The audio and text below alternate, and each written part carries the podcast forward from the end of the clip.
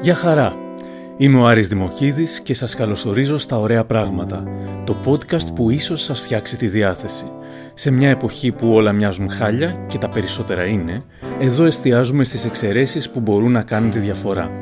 Αν θέλετε να μας ακούτε συχνά πυκνά, ακολουθήστε τα επεισόδια μας μέσω Apple Podcasts, Spotify ή Google Podcast.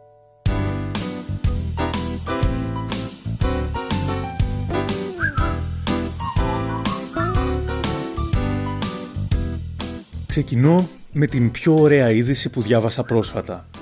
Τα κατάφερε. Ο δισεκατομμυριούχος που ήθελε να πεθάνει άφραγκος είναι και επισήμως άφραγκος.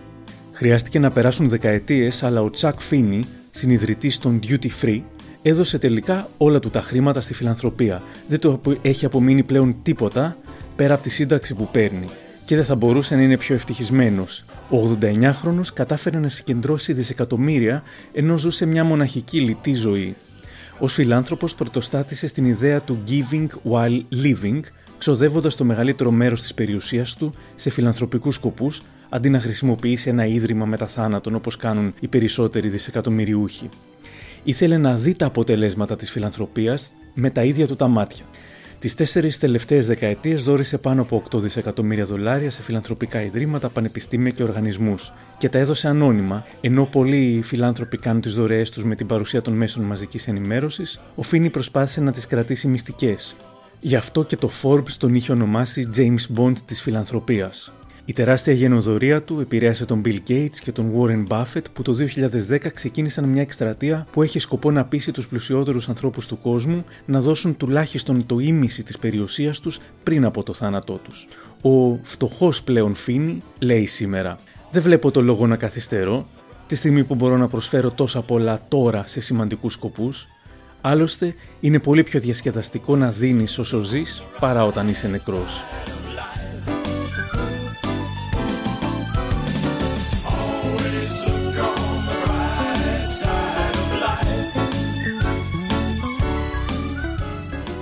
Στη σελίδα του Facebook Τμήμα Προσωπικού Δράματος, άνθρωποι που ασχολούνται με την εξυπηρέτηση πελατών γκρινιάζουν γράφοντας κομικοτραγικά για όσα ζουν. Να μια ωραία εξαίρεση. Η Δήμητρα Μιλάμδα μίλησε για δύο πελάτες εξαίρεση που χαίρεται να τους εξυπηρετεί. Συνοδεύει το κειμενάκι της με μια φωτογραφία του ζεύγους. Πλάτη δεν φαίνονται πρόσωπα, φαίνεται όμως η αγάπη. Οι μεγαλύτεροι μου πελάτες ηλικιακά είναι ο κύριος Δημήτρης 92 ετών και η σύζυγός του κυρία Ντίνα 93 ετών. Δύο άνθρωποι διακριτικοί, υπομονετικοί, γεμάτοι ανθρωπιά. Κάθε φορά που έρχονται στο γραφείο μου κρατιούνται χέρι-χέρι. Σήμερα λοιπόν όχι μόνο τους τράβηξα φωτογραφία, αλλά θα τους αποθεώσω κιόλας. Η αγάπη φαίνεται από τα μικρά πράγματα. Η ανιδιοτελής αγάπη, η αληθινή, αυτή της μιας ζωής. Όπως λέει και ο κύριος Δημήτρης, όταν αντιμετώπιζα εγώ δυσκολίες, η Ντίνα δεν έφυγε στιγμή από δίπλα μου. Τώρα λοιπόν που με χρειάζεται, λόγω της άνοιας, δεν θα φύγω ούτε δευτερόλεπτο από κοντά της. Το να είσαι άνθρωπος είναι ό,τι πιο δύσκολο μπορείς να καταφέρεις. Με τη σειρά μου λοιπόν θα αναφέρω πως κέρδισαν και οι δύο του σεβασμού μου και χωρίς αμφισβήτηση χαίρομαι να τους εξυπηρετώ. Αγαπώ να τους εξυπηρετώ.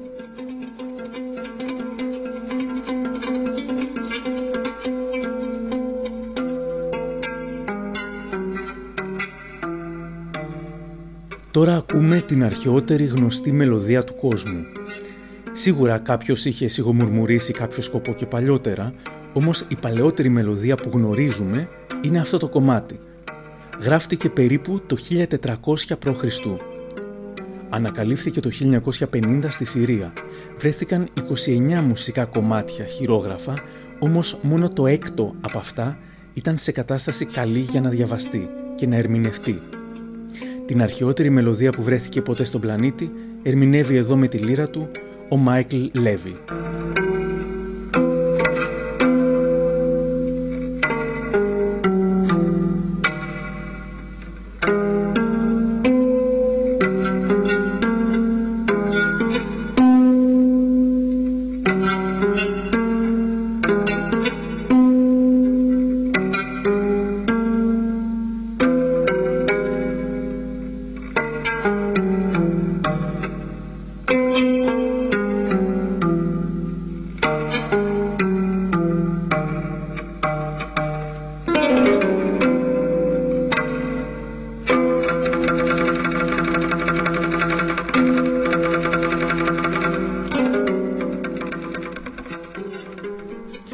Έχω κόλλημα με τα jingles, τα τραγουδάκια δηλαδή, παλιών διαφημίσεων. Ένα από τα αγαπημένα μου τραγούδια, και πολλοί αναρωτιούνται αν έχει κυκλοφορήσει ποτέ ολόκληρο, αν γνωρίζει κάποιος ασπί, είναι αυτό του κρασιού Απέλεια. Θα το ακούσουμε από δύο διαφορετικές διαφημίσεις. Στην πρώτη, ένα ζευγάρι, αναγνωρίζω τη Δήμητρα Παπαδήμα, βιώνει flashback για ένα καλοκαίρι στη Μονεβασιά. Και στη δεύτερη, ένα άλλο ζευγάρι, αναγνωρίζω τον Φίλιππο Σοφιανό, μπαίνει στο καινούριο του διαμέρισμα για πρώτη φορά. Η μελωδία, παιγμένη διαφορετικά σε κάθε εκδοχή, κλέβει για μένα την παράσταση.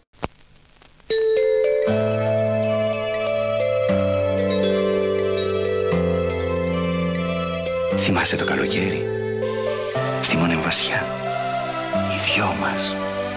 Και ξαφνικά εκείνη η καταιγίδα, η πόρα. Θυμάσαι τρέξιμο. Τι περιπέτεια. Στο τέλος όμως, ε; Θυμάσαι, σου είπα απέλεια και εσύ; Γιατί όχι; Απέλεια.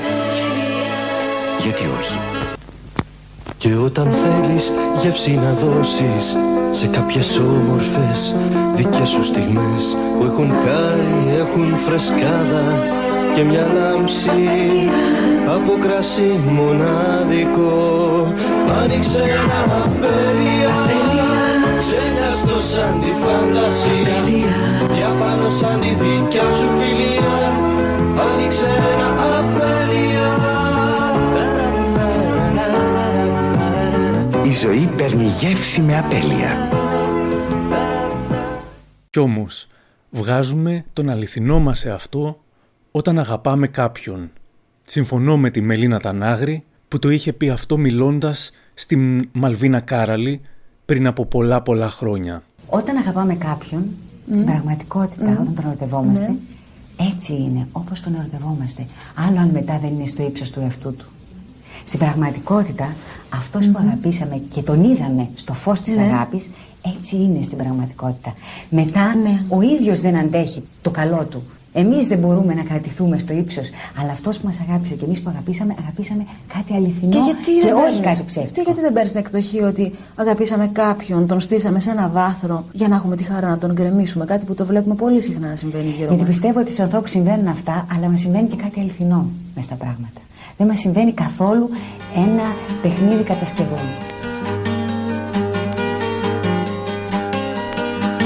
Κάθε βήμα φαίνεται ανοίγονται δυο δρόμοι. Τον έναν δεν τον ξέρω, άλλος είναι της φωτιάς. Κι άμα περάσεις από εκεί είναι σκληρή η νόμη.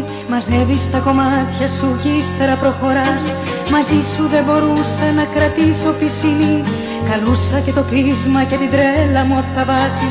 Κι ισορροπούσα πάνω στο δικό σου το σκηνή Ζητούσα το ρόδο, ζητούσα και τα αγκάθι για μένα ήσουν θανατηφόρος πύρατος Που μου δώσε όμως χάρη και μ' άφησε να ζήσω Και είδα πως γίνεται απ' τα σκοτάδια φως Σιγά σιγά κι εγώ να ανατέλω μαζί του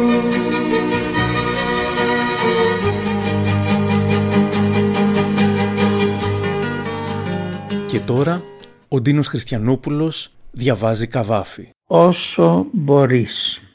Κι αν δεν μπορείς να κάνεις τη ζωή σου όπως την θέλεις, τούτο προσπάθησε τουλάχιστον όσο μπορείς.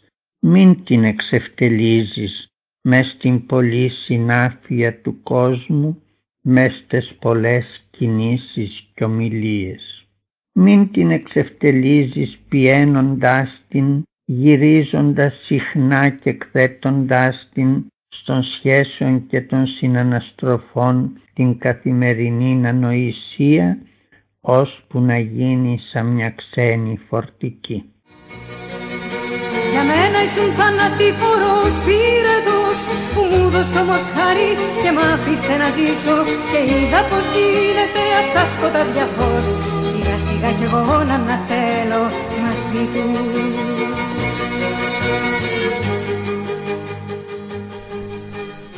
Μερικές ιδέες για να μην βαρεθείς ποτέ. Ειδικά στην καραντίνα. Διάβασα το ωραίο βιβλίο της Μαρίας Αμανατίδου που απευθύνεται σε μαμάδες δίνοντας ιδέες για να περνούν ωραία με τα παιδιά τους. Λέγεται «Το χάπι της μαμάς» και από τις 55 happy προτάσεις ενθουσιάστηκα με αρκετές. Προφανώς δεν είμαι μαμά, αλλά από ό,τι φαίνεται παραμένω παιδί. Δίνει ωραίες ιδέες, από το πώς να φτιάξεις το δικό σου επιτραπέζιο παιχνίδι και να γράψεις ένα παραμύθι, μέχρι το να δώσεις 23 ονόματα στον εαυτό σου όπως ο Πικάσο ή να φτιάξεις το δικό σου φυτολόγιο. Σας διαβάζω μια ιδέα που λέγεται «Ημέρα επιστημονικής φαντασίας». Γράφει η Αμανατίδου. Ήταν τεράστια η έκπληξη του γιού μου όταν του είπα ότι όταν ήμουν παιδί δεν υπήρχε ίντερνετ, δεν είχα υπολογιστή κλπ. Μετά άρχισε να με ρωτάει αν θυμάμαι τους Τούρκους και αν φορούσα φουστανέλα. Ναι, το ξέρω, είναι αστείο. Είναι όμως εξαιρετικά χρήσιμο να δείξεις στο παιδί σου πόσα πράγματα σήμερα, όταν ήσουν παιδί, ήταν σενάριο επιστημονικής φαντασίας. Πριν από ένα χρόνο πήρα μαζί μου το γιο μου σε ένα συνέδριο design, όπου μεταξύ των άλλων γινόταν ζωντανή παρουσίαση ενός τρισδιάστατου εκτυπωτή και σκάνερ. Ο ενθουσιασμός ο δικός μου ήταν μεγαλύτερος από του γιού μου. Αυτά που έβλεπα ως παιδί στις ταινίες γίνονταν πλέον πραγματικότητα. Τα βιβλία του Ιούλιου Βέρν, του Ισааκα Σίμοφ, οι ταινίες και τα κόμιξ είναι ένας καλός τρόπος να ξεκινήσεις. Μπορείς μάλιστα να καταγράψεις μερικές ιδέες που τώρα σας φαίνονται εξωφρενικές, αλλά στο μέλλον μπορεί να είναι πραγματικότητα. Γράψτε μαζί τις ιδέες και κλείσετε σε ένα κουτί. Θάψτε το κουτί στον κήπο ή καταχωνιάστε το κάπου στο πατάρι. Θα έχει πλάκα όταν το ανοίξετε μετά από μερικά χρόνια να δείτε τι έγινε πραγματικότητα και τι παραμένει επιστημονική φαντασία.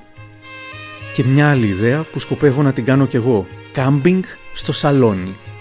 Φαντάσου μια κρύα χειμωνιάτικη μέρα από αυτές που δεν θέλεις και δεν μπορείς να πας πουθενά γιατί έξω έχει κρύο. Σου λείπει το καλοκαίρι. Ε, μπορείς να φέρεις το καλοκαίρι στο σαλόνι σου. Τράβηξε τα έπιπλα στην άκρη, στήσε τη σκηνή στο κέντρο του σαλονιού, άπλωσε τα sleeping bags, σβήσε τα φώτα και την τηλεόραση και απόλαυσε μαζί με την οικογένειά σου μια νύχτα κάμπινγκ. Αν έχεις και τζάκι, ακόμα καλύτερα, μπορείς να ψήσεις και διάφορες λιχουδιές. Αν έχεις και σκύλο, θα τρελαθεί από τη χαρά του που θα κοιμηθείτε όλοι στρωματσάδα. Υλικά που θα χρειαστείτε, όλα τα αξεσουάρ κάμπινγκ που έχεις στο πατάρι, φακούς, ήχους φύσης από το YouTube και ίσως μερικές πολύ τρομακτικές ιστορίες για να διηγηθείς στο σκοτάδι.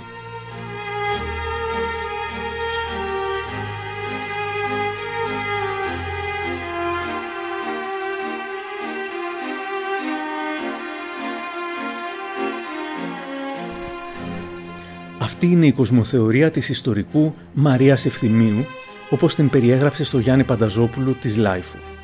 Λέει η Μαρία Ευθυμίου «Επιλέγω να εμπιστεύομαι την ίδια τη ζωή και να είμαι ευγνώμων για όλα τα μικρά και μεγάλα της. Αυτό με κάνει, πιστεύω, πιο δυνατή και με προστατεύει από την αλαζονία και την έπαρση που είναι σύντροφοι υπομονευτικοί στην ποιότητα της ζωής μας. Η ευτυχία βρίσκεται στην αρμονία ανάμεσα σε αυτό που πιστεύεις και αυτό που πράττεις. Αν αυτό που κάνεις κάθε φορά δεν το αισθάνεσαι ως σημαντικό, τότε απλά το διεκπεραιώνεις. Και όταν κάτι το διεκπεραιώνεις, χάνεις την υπόστασή σου, γίνεσαι ένα μέσο. Η κάθε μικρή μας στιγμή, αν είναι ερωτική, αν έχει δηλαδή εσωτερική δύναμη και νόημα, μετατρέπεται σε μεγάλη. Δεν με φοβίζει ο θάνατος, ο ευνίδιος θάνατος, Πάντως πιστεύω ότι μόνο αν έχεις συνεχή συνέστηση του θανάτου λειτουργείς με δύναμη και πλούτο. Δεν ξεχνώ ποτέ την έννοια του θανάτου. Είναι αυτό που με έχει βοηθήσει πολύ στο να αναγνωρίζω τα λάθη μου, τα ελαττώματά μου και να διορθώνομαι. Οι ήττες ήταν αυτές που με έκαναν καλύτερο άνθρωπο.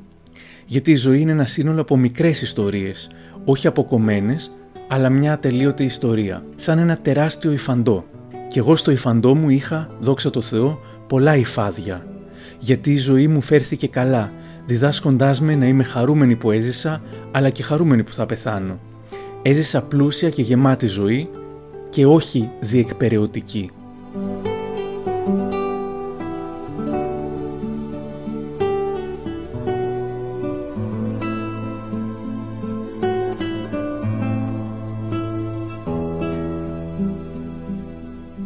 Μια υπέροχη πρωτιά στην Κύπρο.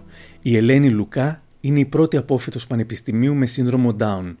Ένα δυναμικό κορίτσι που πάλεψε για τον όνειρό της και τα κατάφερε με τη δύναμη της ψυχής και τη μεγάλη αγάπη της για τα παιδιά. Πτυχιούχος νηπιαγωγός πια, η Ελένη δουλεύει ήδη σε σχολεία.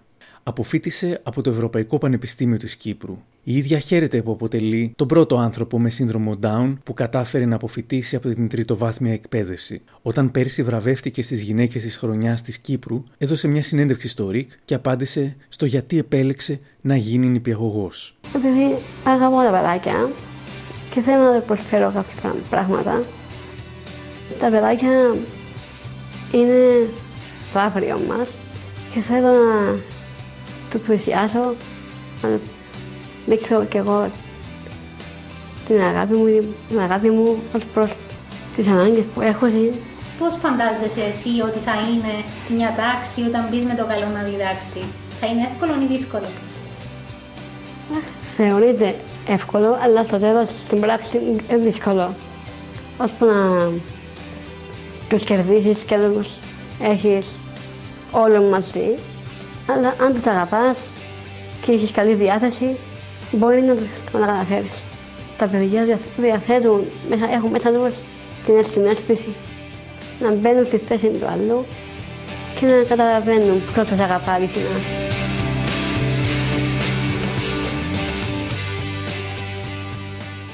Και τώρα, πώς να δικαιολογήσετε μια ιδιωτική βιβλιοθήκη του Ουμπέρτο Έκο σε μετάφραση της αξέχαστης Εφης Καλυφατίδη, χάρη στο Γιώργο Σεργάκη. Γράφει ο Ουμπέρτο Έκο. Ο επισκέπτης μπαίνει, βλέπει την τεράστια βιβλιοθήκη μου και λέει «Τι πολλά βιβλία, τα διάβασες όλα» Στην αρχή νόμιζα ότι η φράση χαρακτήριζε τους ανθρώπους που δεν είναι εξοικειωμένοι με το βιβλίο, που είναι συνηθισμένοι στα... να βλέπουν στα ράφια πέντε αστυνομικά και μια κυκλοπαίδεια για παιδιά σε τεύχη. Αλλά η πείρα με δίδαξε ότι η φράση λέγεται και από ανθρώπους πέραν πάσης υποψίας. Μπορεί να πει κανείς ότι πρόκειται για ανθρώπους που θεωρούν τα ράφια χώρο αποθήκευσης βιβλίων ήδη διαβασμένων και όχι τη βιβλιοθήκη εργαλείο δουλειάς. Μα ούτε αυτό είναι αρκετό. Πιστεύω ότι μπροστά στα πολλά βιβλία ο καθένας καταλαμβάνεται από το άγχος της γνώσης και μοιραία γλιστράει προς αυτή την ερώτηση που δείχνει τη στεναχώρια και τις τύψεις του.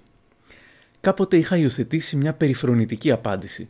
Δεν έχω διαβάσει κανένα, αλλιώς γιατί να τα κρατάω εδώ; Μα είναι μια επικίνδυνη απάντηση γιατί δημιουργεί το έδαφος για την προφανή αντίδραση. Και πού βάζεις αυτά που έχεις διαβάσει; Καλύτερη είναι η στάνταρ απάντηση του Ρομπέρτο Λέιντι. Πολύ περισσότερα, κύριε, πολύ περισσότερα, που παγώνει τον αντίπαλο και τον ρίχνει σε μια κατάσταση άφωνου σεβασμού. Αλλά τη βρίσκω ανελαίτη, δημιουργεί ένα τεράστιο άγχος. Τώρα κλείνω προς την απάντηση. Όχι, αυτά είναι τα βιβλία που πρέπει να διαβάσω μέχρι το τέλος του μήνα. Τα άλλα τα έχω στο πανεπιστήμιο. Απάντηση που αφενός υποδηλώνει μια εξαίρετη εργονομική στρατηγική και αφετέρου κάνει τον επισκέπτη να ανυπομονεί για τη στιγμή του αποχαιρετισμού.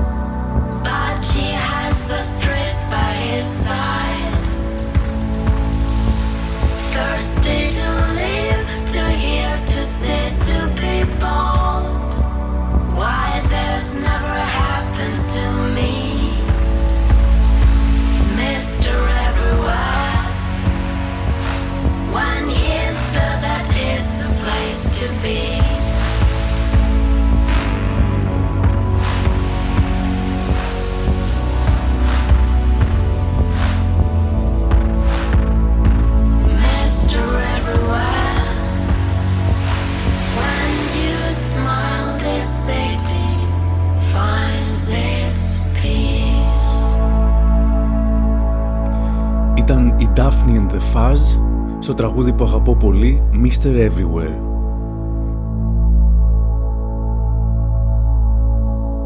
Κάθε φορά, στην τελευταία σελίδα της έντυπης Lifeo υπάρχει μια στήλη που παρουσιάζει οργανώσεις που κάνουν κάτι αληθινά καλό. Πρόσφατα η Μερόπη Κοκκίνη μας σύστησε μια ομάδα που διαβάζει βιβλία σε όσους δεν μπορούν να διαβάσουν.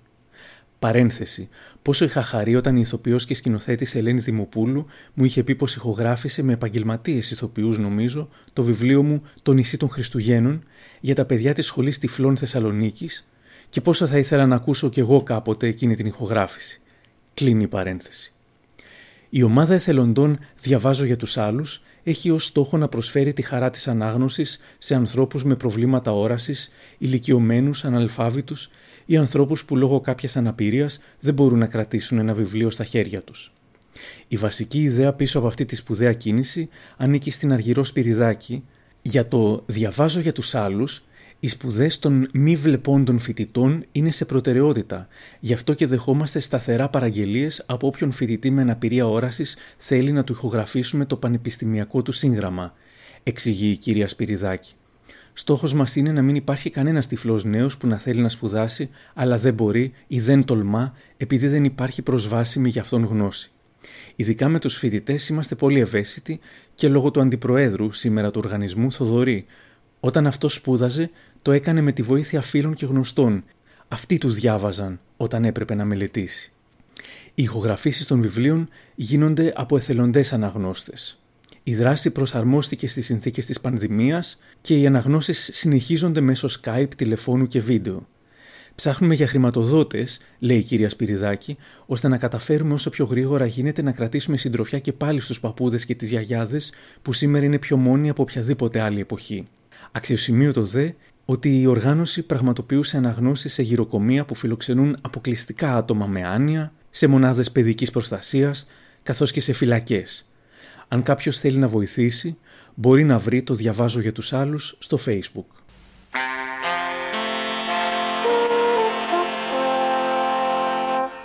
Γιατί μ' αρέσουν τα ωραία πράγματα και όχι ας πούμε τα υπέροχα; Τα έχει πει ο Ιμάνιουελ Καντ στις παρατηρήσεις πάνω στο αίσθημα του ωραίου και του υπέροχου. Σας διαβάζω σε μετάφραση του Χάρη Τασάκου «Το υπέροχο ταράσει, το ωραίο γοητεύει. Το υπέροχο παρουσιάζεται με διάφορες μορφές. Άλλοτε συνοδεύεται από βαριθυμία ή τρόμο, άλλοτε από σιωπηλό θαυμασμό και άλλοτε συνδυάζεται με το αίσθημα μιας ευάσμιας ευμορφίας. Το υπέροχο είναι πάντοτε μεγάλο. Το ωραίο μπορεί να είναι προσέτη μικρό.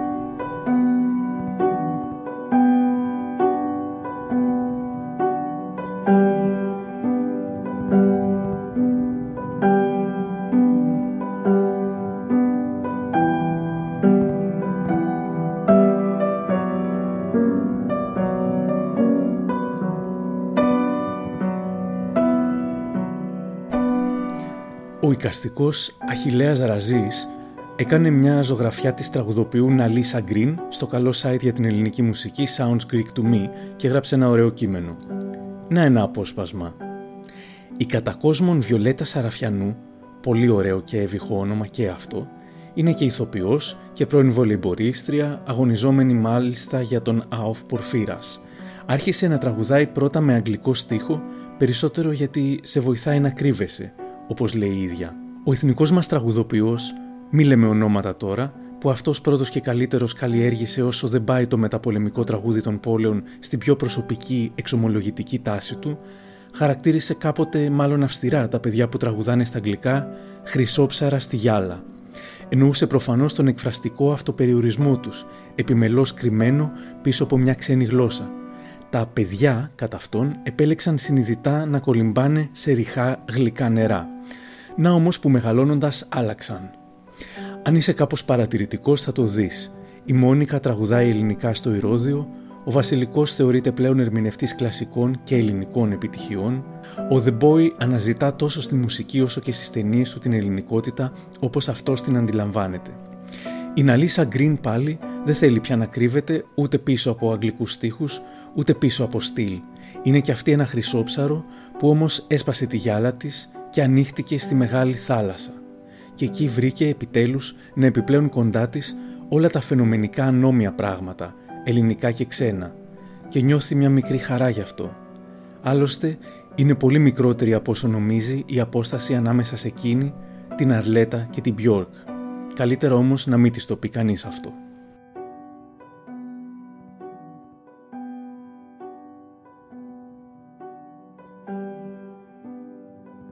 Κάπου εδώ τελειώσαμε. Μην ξεχάσετε να εγγραφείτε στα podcast των ωραίων πραγμάτων στο Spotify, τα Apple ή τα Google Podcasts. Σας αφήνω με μια συμβουλή που έδωσε κάποτε ο Oscar Wilde.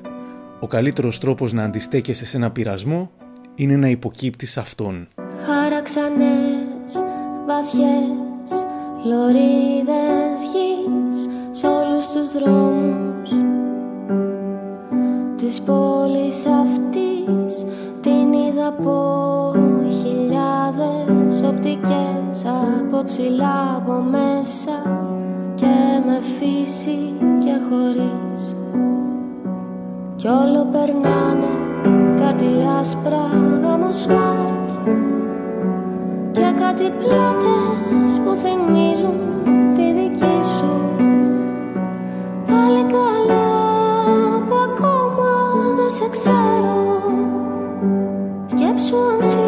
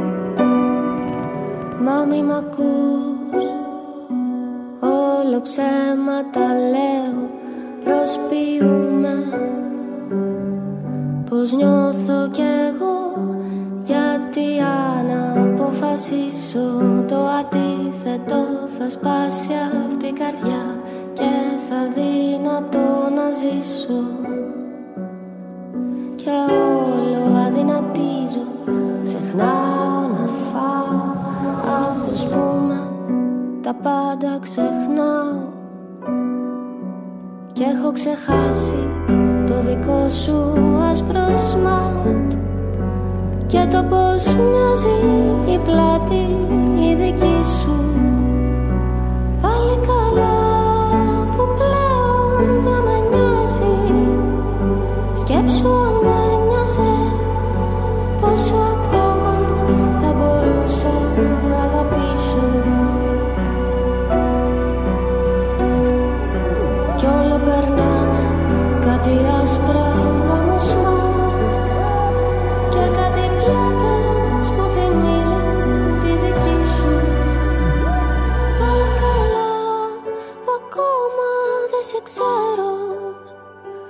Σκέψου αν σ' ήξερα Πόσο ακόμα θα μπορούσα να αγαπήσω